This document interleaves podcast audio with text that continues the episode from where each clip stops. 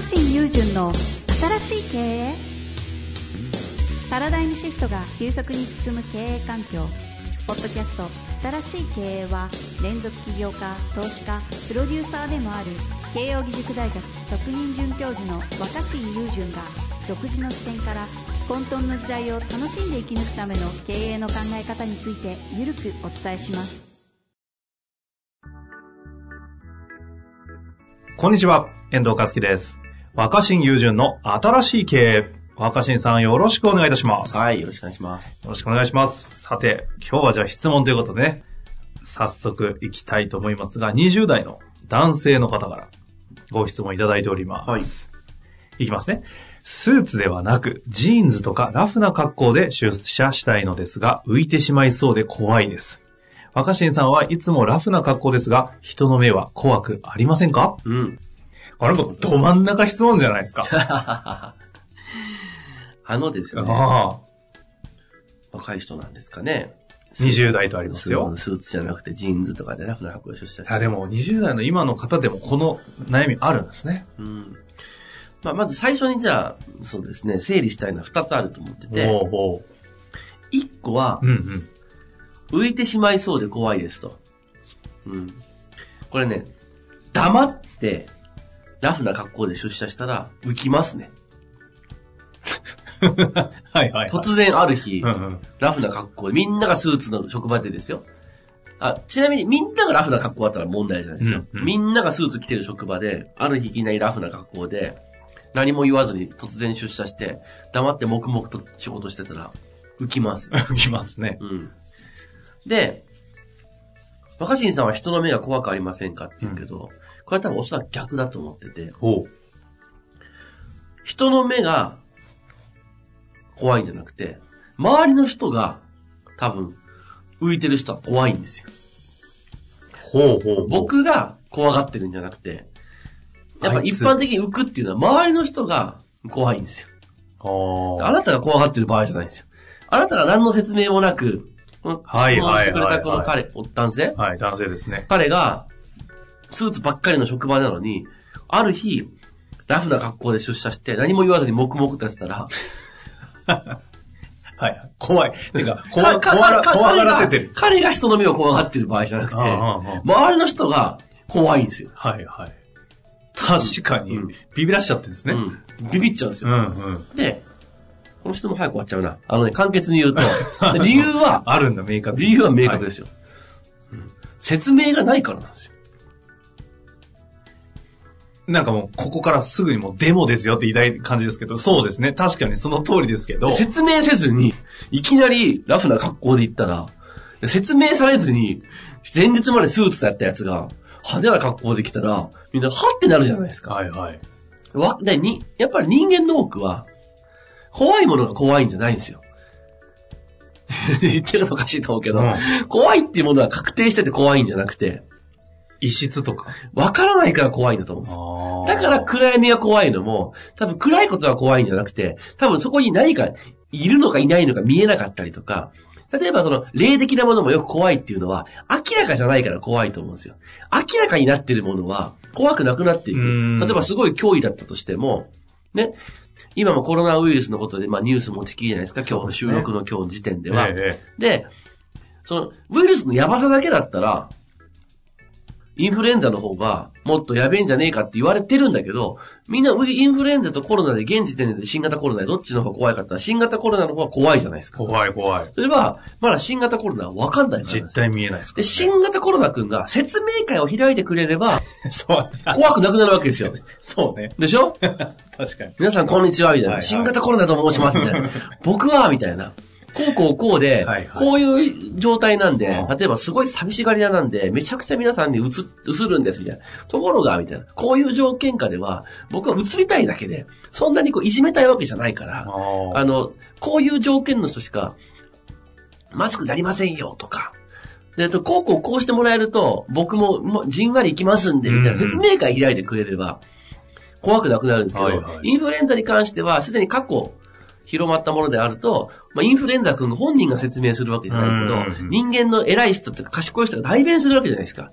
まあ、インフルエンザ君は無口だから、あの、何も言わないし、な黙ってるとめっちゃみんなめっちゃ怖いかもしれないけど、こういうやつでこういうやつだからね、みたいなことで、代弁、お医者さんが代弁してくれるから病院行っても、あの、見通しが立つわけね。うん、うん、うん。だ見通しが立てば、付き合い方もわかるうん、し。暗闇じゃなくなるわけ。暗闇ってのは暗くて見通しが立たないから。だって、真夜中だったとしても、電気めちゃんこ明るかったら怖くないじゃないですか。うん。ちょっと夜中だってことは怖いわけじゃなくて、暗くて見えないことが怖いんだから。だから僕らは説明が足りなくて、見えないと怖いんだと思うんです。いや、なんかよく考えたら若新さんとなんだかんだで10年ぐらいの付き合いなんですけど、うん。当時ですよ。うん。自分の取扱説明書を一生懸命作って、覚えてます？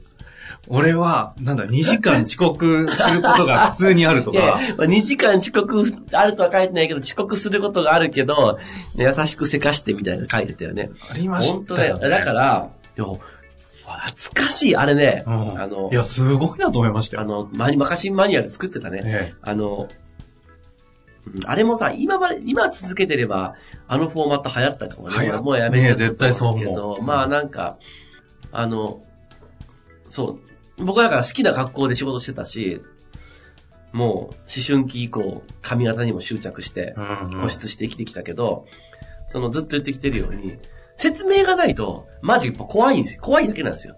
相手がね。うん。で、こわ怖がらせるっていうのはその、暴力的な怖さじゃなくて、うんうんわからないっていう不安ね。見えない。うん。だから、だったらまあ、一緒にするのやめとこうかなとか、お願いするのやめとこうかなとか、うんうん。似たような人がいたら、不安、見えないものは取らないっていう。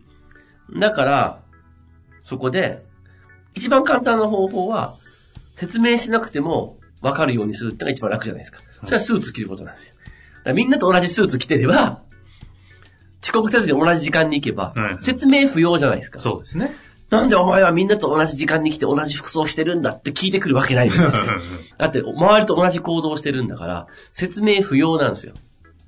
で、多分これが一番楽な人生だと思うんです。うん。だけど僕はなんかよ、そのなんか変な、まあ、あの、こだわりっつうか、こじらせたまあまあ、ビジュアル系バンドになんかもう本当に系統して、はいはい。こういう服装とかで、こういうなんか生き方して、みたいな、ずっと思春期引きずってたんで、ってなったうら、んうん。せめて説明しなきゃいけない。はい。うん。だから説、実は僕は、説明はしてますね、めちゃくちゃ。た、例えば、例えば。だからそのまず言ってくれた、取りマニュアル取扱説明書なるものをまあ作って、あうんで、なんかこう、まあ、は半分ネタみたいなものなんですよえ。えこういう、画家シンってこんなやつなんで。名刺代わりみたいなとこありましたもんね。こういう時は、そう、優しくしてとか、うんこういう時は実はその、悪気はないんです、みたいな、使用書みたいになってて、あのあれ、バッファローのハードディスクのマニュアルのフォーマットそのまんまなんか真似て作った。バッファローのだからそのハーハードディスクって買うとさ、うんうんなんかい1枚で4つ折りぐらいになってるマニュアル入ってるんですよあれをモデルにして、まあ作ってた。うんつまり、大事なのは、その取扱説明書の説明で伝わるかどうかじゃなくて、説明しようとする姿勢なんだと思うんですよ。はあ。説明がうまくできてるかどうかじゃなくて、うんうん多分俺の若新マニュアル見てもよくわかんねえと思うんですよ。わかんないわかんない。よくわかんないんだけど、誠意というか、わかわかわか気持ち伝ってもらい、わるよね。わかってもらいたいっていうか、だけど、こびてるわけじゃないです。うんこびてるんだったら、相手が望む形にした方が楽じゃん。うん。こびてスーツを着るとか、こびて相手側のルールを守るっていうんだったら、わかるけど、俺は俺で行きたいみたいな。なんだけど、何も説明しないと、え、なんか変なの来たぞ、みたいな。その時に、いや、ちょっとあの、説明書あるんで、みたいな。マニュアルあるんで読んでくださいっていうことで、おおまあなんかよっぽど変なこだわりあるんだろうな、みたいな。で、多分、その、説明する態度を見せるだけで、なんか理由があるのかな、なんでなんだろうな、みたいな風に、あの、不安は少し解消する。あと完璧に理解してもらえなくても、やっぱその、うーん、安心するし、もちろん、もちろん、説明が上手になってって、ちゃんと相手に伝わるようになれば最高じゃないですか。うん。そんなこだわりがあるのか、そんな信念があるのか、みたいな。で、多分これも、もしみんながスーツっていう職場の中で、あえてラフな格好で行きたいっていうんであれば、説明が必要なんですよ。ちょっとね、すいません、皆さん来てくださいよ、みたいな。いや、ちょっと僕ちょっとこういう格好で来てみたんですけど、みたいな。いや、どうしてもこうで、ああで、とかって。でも、その説明嫌がる人が多すぎ。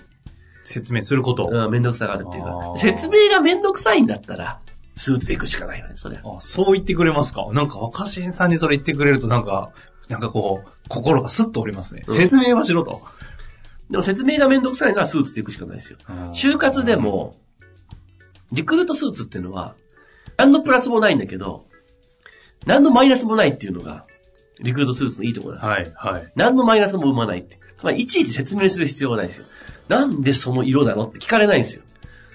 そうか、面接でうん。スーツじゃなくし、服とかで普通スーツのとこ行っちゃったら、説明はしなきゃいけないわけまあ、です、もしくは、説明を求められなかったとして、ね、説明しなくても、説明せずに済んでるかっていうと、変なやつ来たなで終わってるわけ逆に言うと、リクルートスーツを着ずに私服で行ってたとしても、十分に、まあその服装の説明っていうよりは僕はこういう生き方をしてる。こういう価値観だ。こういうふうに仕事したいって説明が上手にできれば、その、まあ、納得説得できます。上回って気に入ってもらえることもあるわけです。ん、うん。でもそれは上回って、人との違いを上回って気に入ってもらえるためには、すごく丁寧な、根気強い説明が必要。意外と愚直なとこ来ますね。あの、若新さんが言うとですよ、もはやニート株式会社やってる、でも慶応の先生じゃんとかってなっちゃうんですけど、うん当時思いっきり遡ってこの方ぐらいの時って、うんでもこういう時期あったわけですよね。うん制服やだとかさ、なんか。だからどうしてたんですか？いや、だからそれは、いや、その、あえて、それだから、マニュアル持つとか、説明して、で説明して分かってもらえる、まあ分かってまでいかないけど、説明して共感された場合は一緒に仕事をしたし、説明して、拒絶されたら残念だけど、そこは仕方ないから、そこはでもちゃんと。そこうんは、そこをなんかこう、妥協してまで、なんて言うんだろうね。あの、自分のことを平易にはしたくなかった。はあ、じゃあそこはやっぱ信念というか、なんか貫くところと説明した上でダメだったら、もうしょうがないっていう割り切りもあった。うんだってひどい現象あったじゃないですか。何？若新さんのミーティング前に全員が、どうせ1時間遅刻すんじゃねって言って、若新さんいないとこで1時間前に嘘ついて、若新さんにはうん2時のミーティングに1時って言っといて、あで、普通にもう遅れてくるだと思って、うんごめんって言ったら、僕ら普通。あー、あったね、一回ね。周りがみんなが合わせてくれるあの環境性ってすごいですよね。いや、でもそれもだから僕が丁寧に説明、全然その、なんていうの、いうの、いい、俺、俺が正しいというつもりはないんだよ。うん。間違ってるかもしれない。僕の方がずれてるかもしれない。だけどまあ、こうなんですっていう。で、相手が、同じじゃなくても、うん。こんな風に違うって分かってれば、受け入れやすくなると思うので、うんだし、やっぱその説明していくってことは、なんか、うん、前回かな、なんかまあ話した、やっぱその、前々回かな、切り盛りするっていうか、はいはいはい。あの、つまり、あ切り盛りはその自分を、経営の話ですか、うん、そうそう、自分を第2回の話ね。上手に切り開いていくっていうことでもあったと思う。自分というややこしい存在について取り扱ってるんだけど、ただ、こう、ま、周りとうまく合うように、ただこう合わせるための切り盛りをするん迎じゃなくて。合するとかじゃなくて。